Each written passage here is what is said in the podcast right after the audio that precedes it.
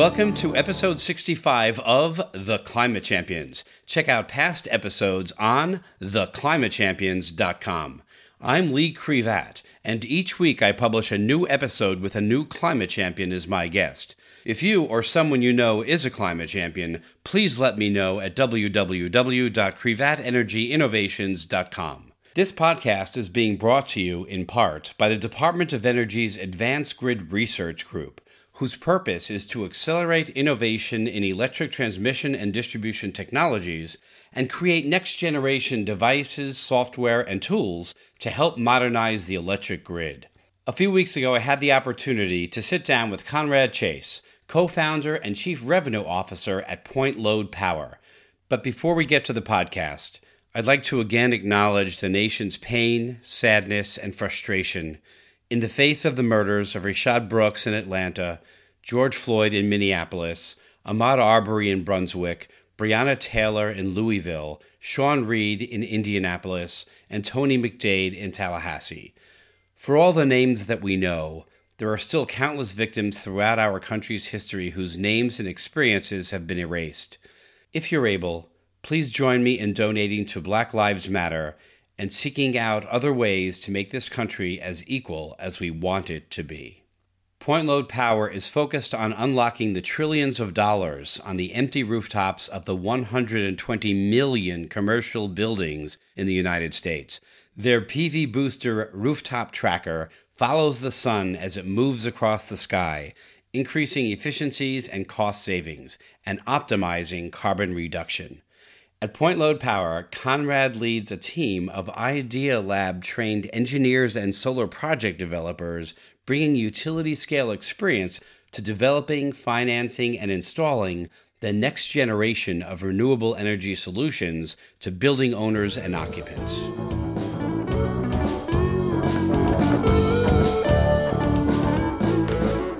Welcome to the Climate Champions. I'm Lee Krevat. I'm here with Conrad Chase. He's the co founder and chief revenue officer at Point Load Power. Conrad, welcome to the Climate Champions. Thank you for having me, Lee. You and I have been talking about doing this for quite a while. I think what held us up is we were waiting for you guys to get some wind under your wings, yeah? That's right. I think we connected one right when you were kicking off the podcast. And two, we had just kicked off a seed round with our company as we were spinning out of the incubator where we were founded at Idealab in Pasadena. So, as a young company, we've been making a lot of progress and I'm happy to see that you've made a lot of progress in your podcast as well. Absolutely. It's nice to have us both moving forward so successfully. Can you talk about your motivating moment when you decided you would spend your time working on mitigating climate change? Absolutely. Interestingly, I came to the renewable energy industry through possibly the most non renewable business I've participated in in my career, which is mining literally prior to getting into solar project development, I was in the mining and metals business and really came to an awareness that there's a big interest across the board and across the world to have renewable power projects implemented, permitted, etc. And I would see the permitting line at the permit office across the world be expedited for clean energy projects. And as I became more and more aware to it, especially early on in 2008, 9, and 10, my interest started just purely based on this is more efficient, faster, projects are getting done, and everybody wants them. And so that was really my first exposure to the clean energy industry. Since then, I'm all in on the business, I'm all in on the mission, and I've seen time and time again the potential outcome of not focusing on clean power and distributing clean power where people need it. What moved you from business to mission? It was actually a presentation that I saw by a Russian retired space admiral of some kind. And he was showing a presentation of a photograph of the Earth from some sort of satellite way deep in space. And this photograph was pretty much a gigantic black background with a very tiny, tiny little circle, which was Earth. And it kind of freaked me out, I'll be honest. And as he described what was keeping us as human beings from floating out into the blackness was a layer of atmosphere that starts at sea level and goes about 5,000 meters up. And that was it. And one of those is rising and the other one is coming down. And it was just that visual that made me realize we have a very limited set of resources here. And if we don't take care of them, we're going to be floating out in space before we know it.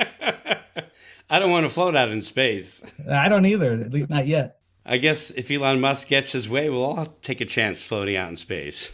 I've seen enough sci-fi movies to understand I don't necessarily want to see what that future looks like. and if we have the yeah. opportunity to improve the condition here, shame on us for not doing that. Why is climate change mitigation personal to you? First and foremost, because it's my bread and butter, it's my career. I've gone deep into the solar energy industry, project development industry, seen that bleed into the financial markets. And now at Point Load Power, we sit on the technology side, inventing and commercializing new technology to sell into this marketplace and accelerate the adoption of clean energy. So today, it's part of everything that I do when I wake up to the time I go to bed, as well as all my networks and communities. To answer your question of how it became personal to me is because it's the right thing to do. I know of many other conditions out in the world where they are not improving, such as hunger, education, violence against different community groups. And it's an agreed upon reality that that is not good, and those are conditions that need to be changed. And climate change is one that affects everybody from the wealthiest people to the poorest across the world, and it needs to be addressed. When you meet people that don't believe that climate change is an issue or don't believe the data, how do you discuss that with them? This is a very personal question. I actually started in the solar industry in the Midwest, in Indiana, where there's not much sunshine and the power price is very cheap. And the majority of the population that we would talk to does not believe that climate change is real. So, when attempting to sell them solar projects and inspire them to take action on solar technologies, it was an uphill battle from the beginning.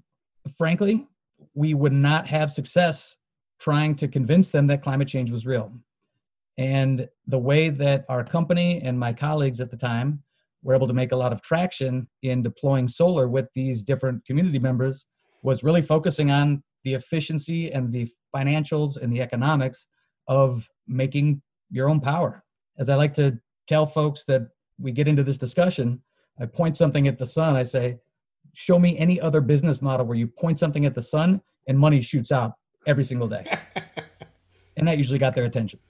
It does seem like a shame to me that it takes either money or real devastation to get people to act on these kind of major issues. Yeah, it seems like a shame to me as well. I'm an eternal optimist, and I would hope that human beings do the right thing because it's the right thing. Unfortunately, I think history has shown that that's not the motivations that people take action on. What excites me about the clean energy industry, solar, batteries, all the different new technologies around grid 2.0 that are emerging, is they make money. And as the grid becomes more expensive, unreliable, these different clean energy solutions become the most profitable solutions on the market.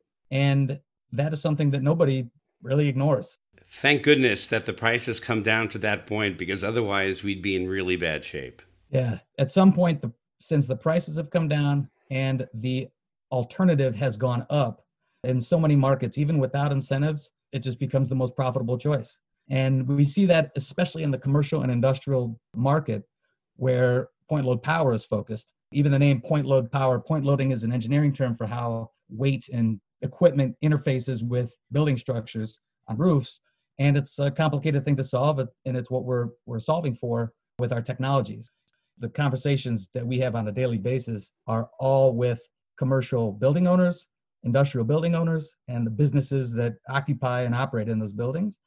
And when they look at investments, they are not evaluating this energy investment payback over some different technology investment payback they're evaluating it over how they value their own money in their core business. And so if solar or any of these uh, you know energy investments have a longer payback than what they could otherwise make in the paper industry or food business or whatever it is, they're going to continue doing what they're doing.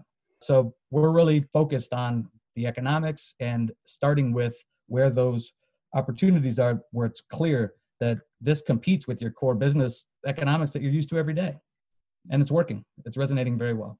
I think that's an important point that they're not saying, can I save money on energy necessarily? They're looking at where to invest their dollar. And it, it might be that they're okay paying more for energy if they can get a better return spending their dollar somewhere else, their capital dollar. That's right. And the opportunities for solving business problems that are non obvious are all over the place. And they're very easy to get businesses evaluating solar and energy projects over the hump when you can identify some of those non-obvious opportunities. For example, including a roof in a PPA, keeping it off balance sheet so they can use that capital elsewhere. Or reuse sites with the EPA. That's something that my colleagues and I have experience in is working on complex sites. The EPA is thrilled, and the cities that have these Superfund sites are thrilled when you can convert them into energy generation facilities to serve the community. The conversation changes when those types of opportunities come to people's awareness and we get to solve more problems than just energy savings and cost essentially. But we're solving big lingering issues that some businesses and communities may have had for a long time. You did mention that cost was the biggest driver and point load power which you defined for us which was very cool because i didn't know what it meant uh, does drive costs down. Do you want to talk about what point load power does how it works and what you do? Yeah so we as a team we're a small team there's seven of us. We started the company together with Idealab, which is a technology incubator founded by Bill Gross, a very long running, successful tech entrepreneur and a very big climate champion based in Southern California. And we are, by background, project developers, specifically in utility scale, large scale energy project developers. We've implemented over 200 megawatts of solar and energy storage projects across the US and some internationally. We've had roles in finance, engineering, manufacturing, supply chain, construction. And we saw an opportunity that was, for some reason, overlooked, which was the commercial and industrial solar market. And as the utility scale market boomed, which we were a part of, the residential market has its own nuances to its growth.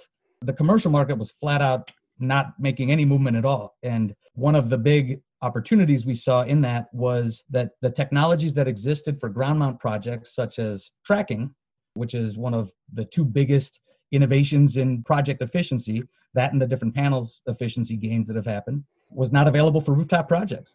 And so the economics of rooftop projects were not as good as what was possible on the ground. And as we saw in the utility market, that started booming and the commercial business did not.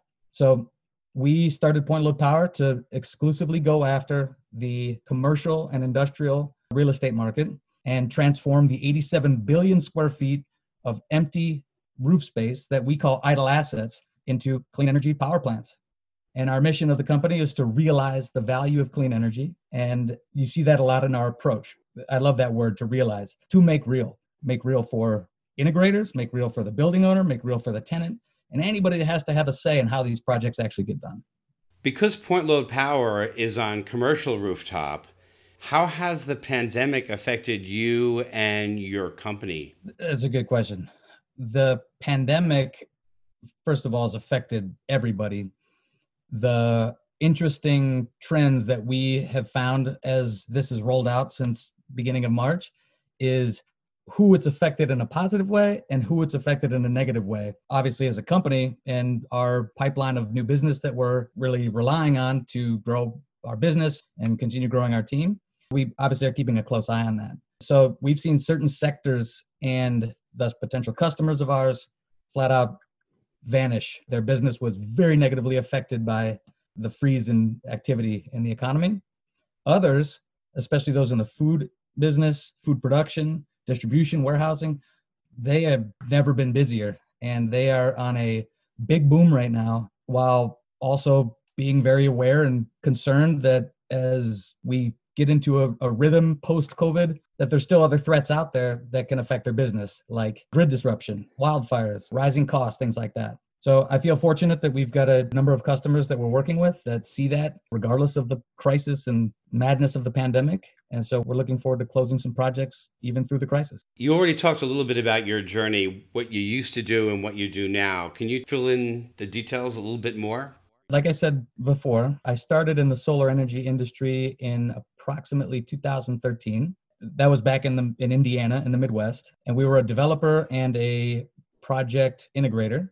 My time with that business. We financed and built a number of projects, but really saw certain technologies going in on the ground in utility projects to the tune of 25 megawatts, 60 megawatts, 40 megawatts.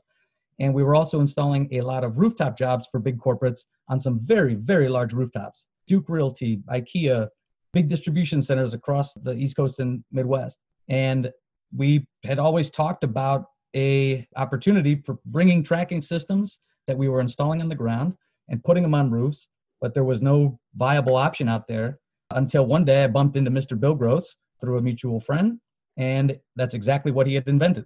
So he had invented a small micro tracker that is distributed behind each panel individually.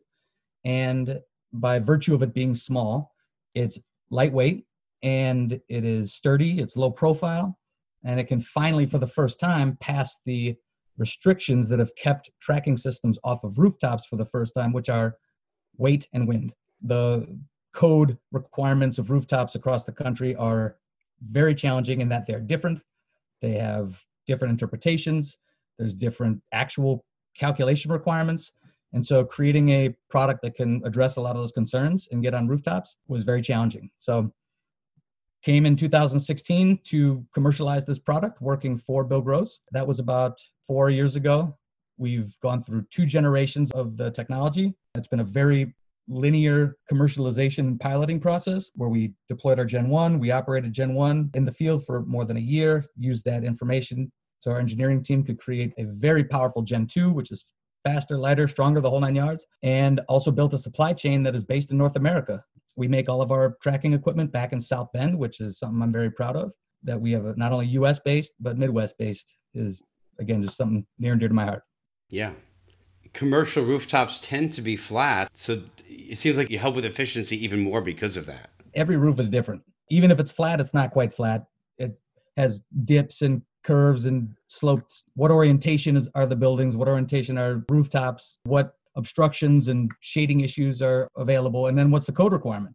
Getting into the rooftop business coming from utility scale, I really get it that solving for the rooftop thing is not easy. And those companies out there that have built a business around mastering rooftops, that's a very, very complex exercise in and of itself. Yet, on top of it, making something track, move, and have data driven computer capabilities embedded in each tracker. So, we've definitely found ourselves in this niche because we had to solve for both. And I believe we've done a fantastic job at that. All right, so I was wrong with my flat comment. But it is still an important issue because the other trend that we've seen getting these trackers out into the market the solar market broadly understands trackers on a roof very quickly. What's the production gain? What's the cost difference? And is it listed and bankable and UL certified, etc. Those are all questions I would ask. Very basic, important questions, no matter what project or technology is being used. What we found fascinating, literally after hundreds of conversations, two SPIs, and multiple events and webinars and different industry events promoting this stuff, is that there's so much variability in how projects are going on rooftops that there's not a right answer for what we're compared against, right? So is the system installed flat on a flat roof? Are they tilted on a flat roof? If the roof isn't oriented south, do people put it south anyways? Or installers design it southwest or southeast? What's the rate that they're on? What happens when the rate changes? All these things become this black hole exercise of what the industry is calling a best practice. And we haven't found a best practice at all. I'd say half of the integrators that we are working with, they just make their own racking systems themselves.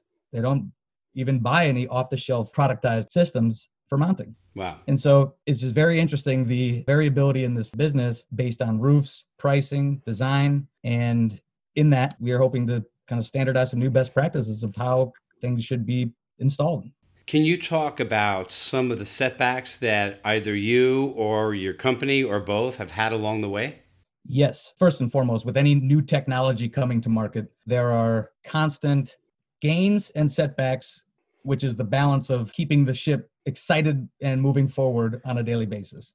For example, a win that we had right after we launched our first generation tracker was closing a big deal to install 1.3 megawatts on a Chiquita cold storage warehouse in Southern California.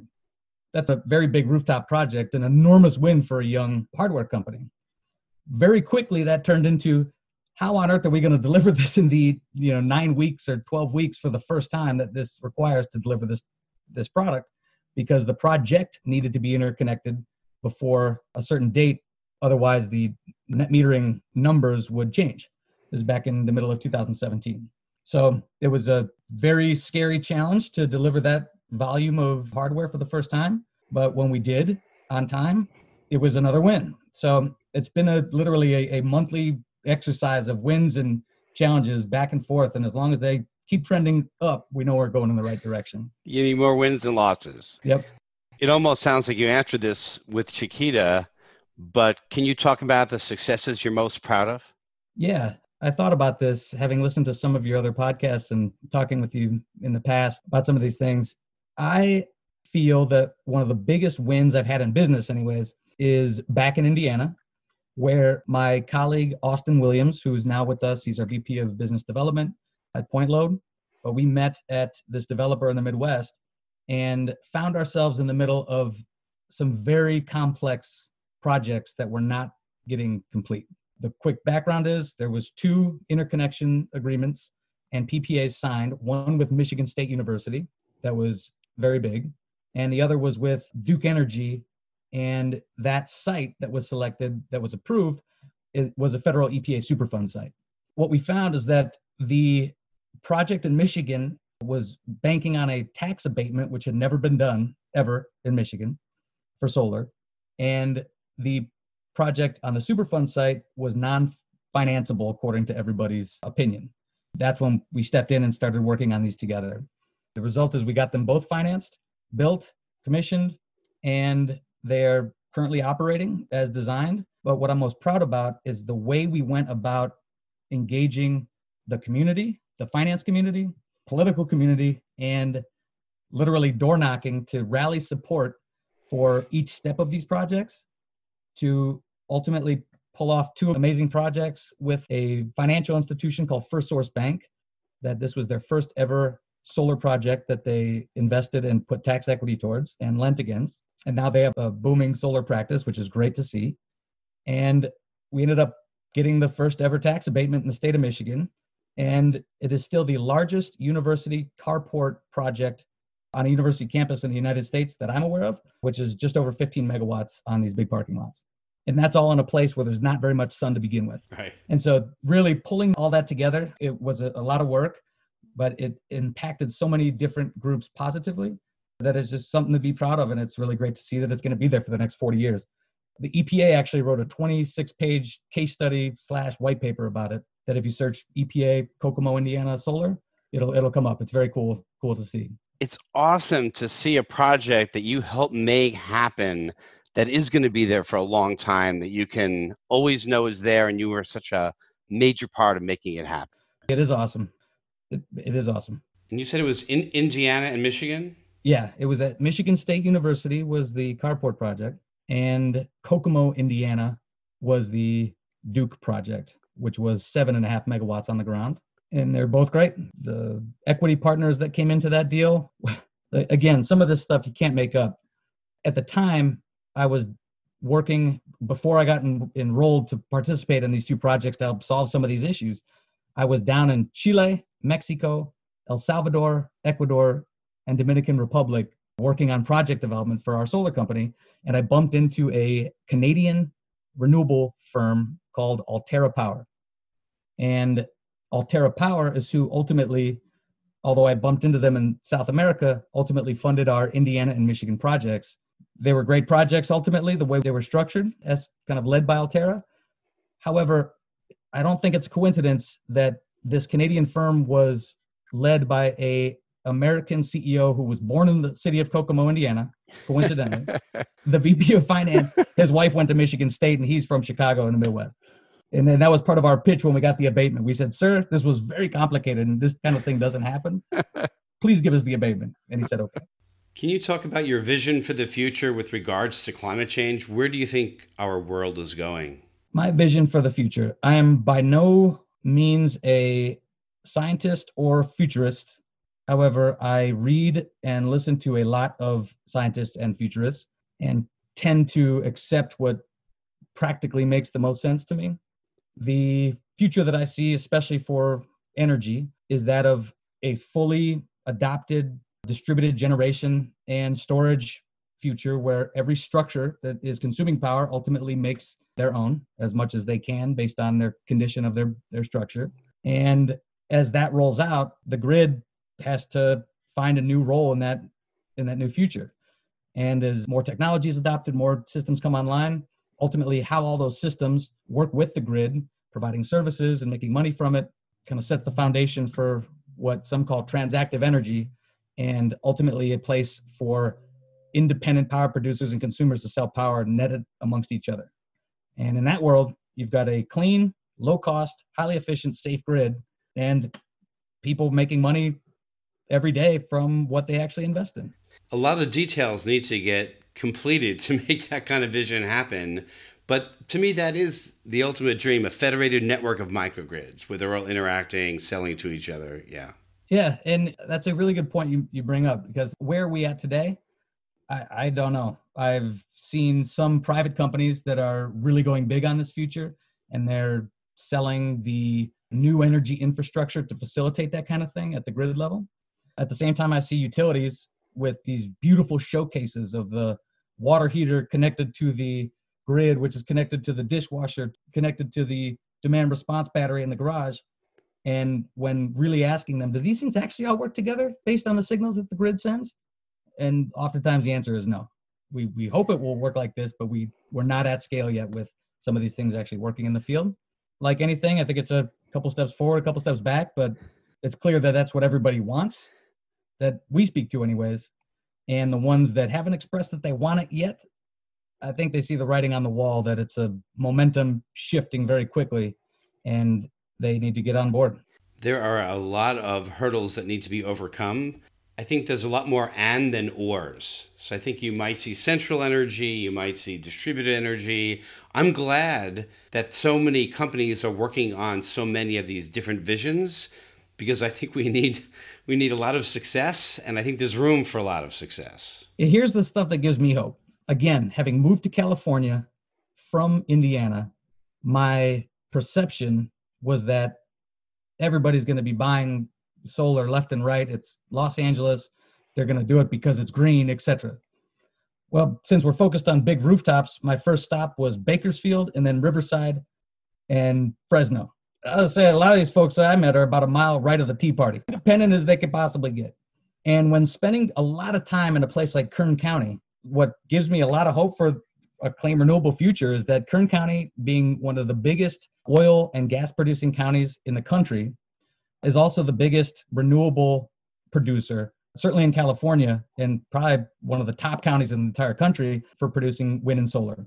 And when politically you get to see an actual group of people that are generally contrary to what kicked off some of these clean energy conversations in the first place, are the leader because they've really gone deep into facilitating a lot of the stuff coming online. It, it works. Whatever their drivers were and, and the process that they put in place works and works with flying colors that gives me hope. It's the the group that shouldn't be doing it, but is doing it best. It's doable everywhere. How do you think the pandemic affects the vision or the future of climate change? There's so many angles and things happening right now with this pandemic that are very far above my pay grade.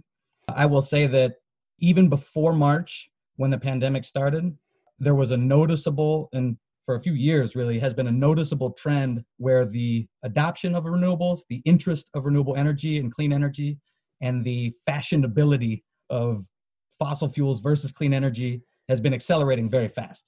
Not just policy drivers, but things like the Business Renewable Center at Rocky Mountain Institute, where you have huge businesses coming together that hire people, spend money, make money, make investments, and they're the ones that run things.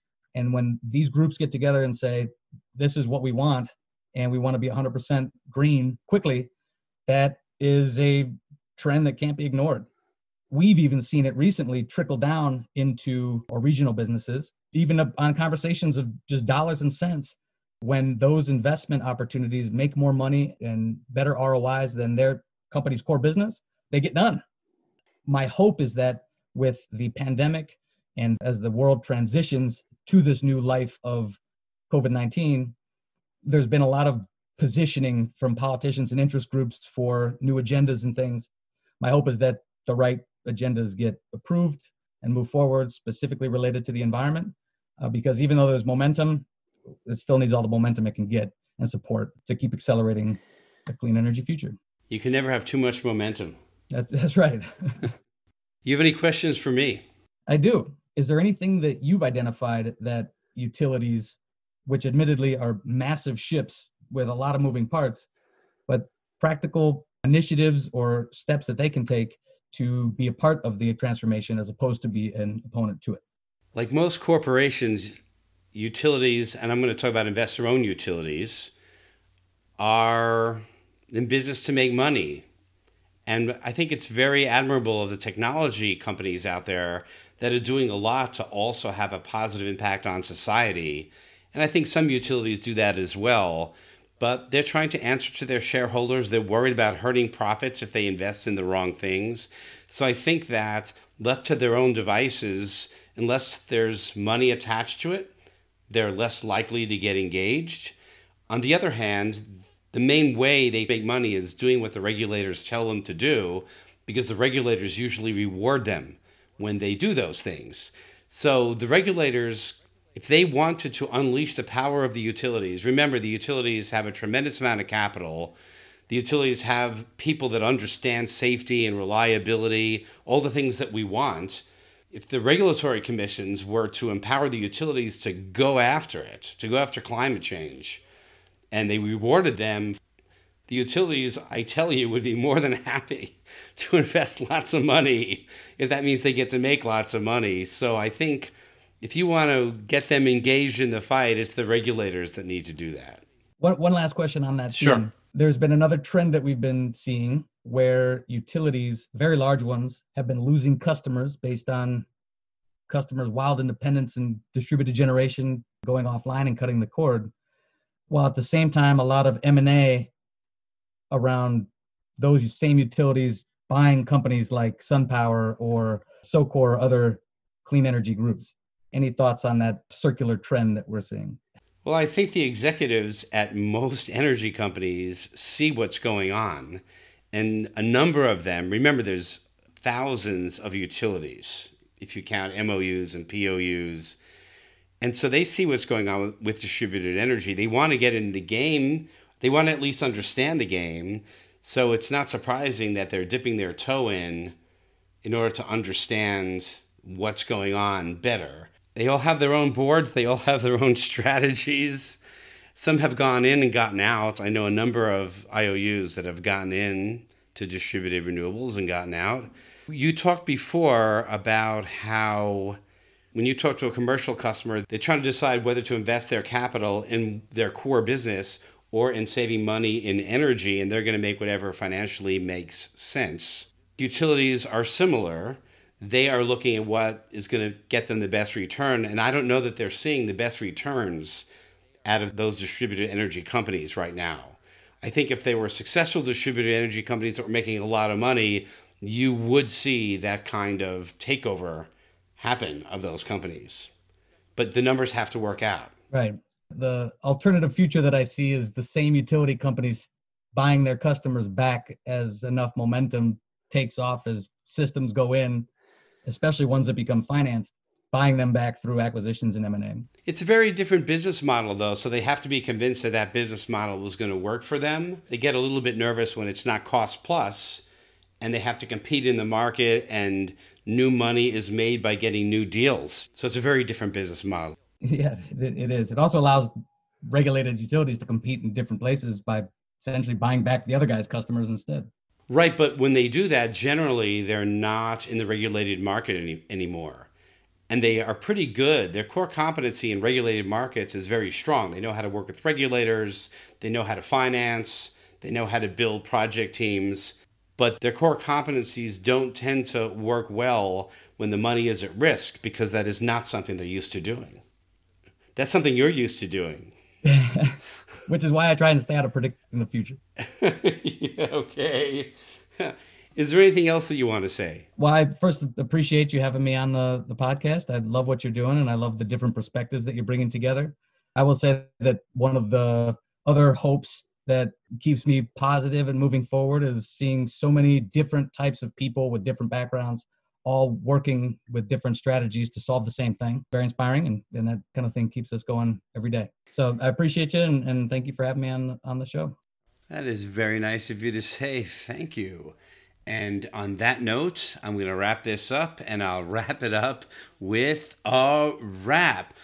We met when we were starting out on the floor on the ground. I was starting my podcast. You were doing your seed round. It inspired you. The view from the earth in space was really touching, but you were afraid to float away. Thank you, Space Admiral Russian. it's personal to you that people should help one another, but also personal because it's your business's bread and butter commercial and industrial solar opportunities they seemed like the most, and you found technology to solve it.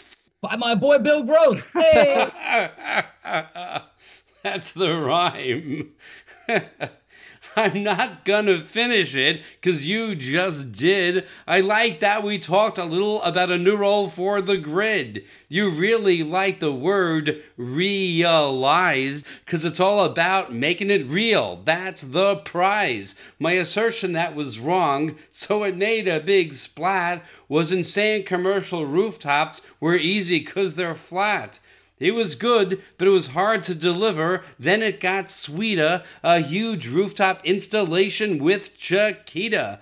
Knocking on doors and knowing someone, that's how you get it done in Kokomo, Indiana, and Michigan. Yeah.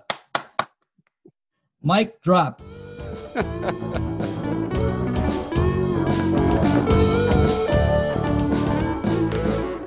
okay, Conrad didn't push this very hard, but I'm going to.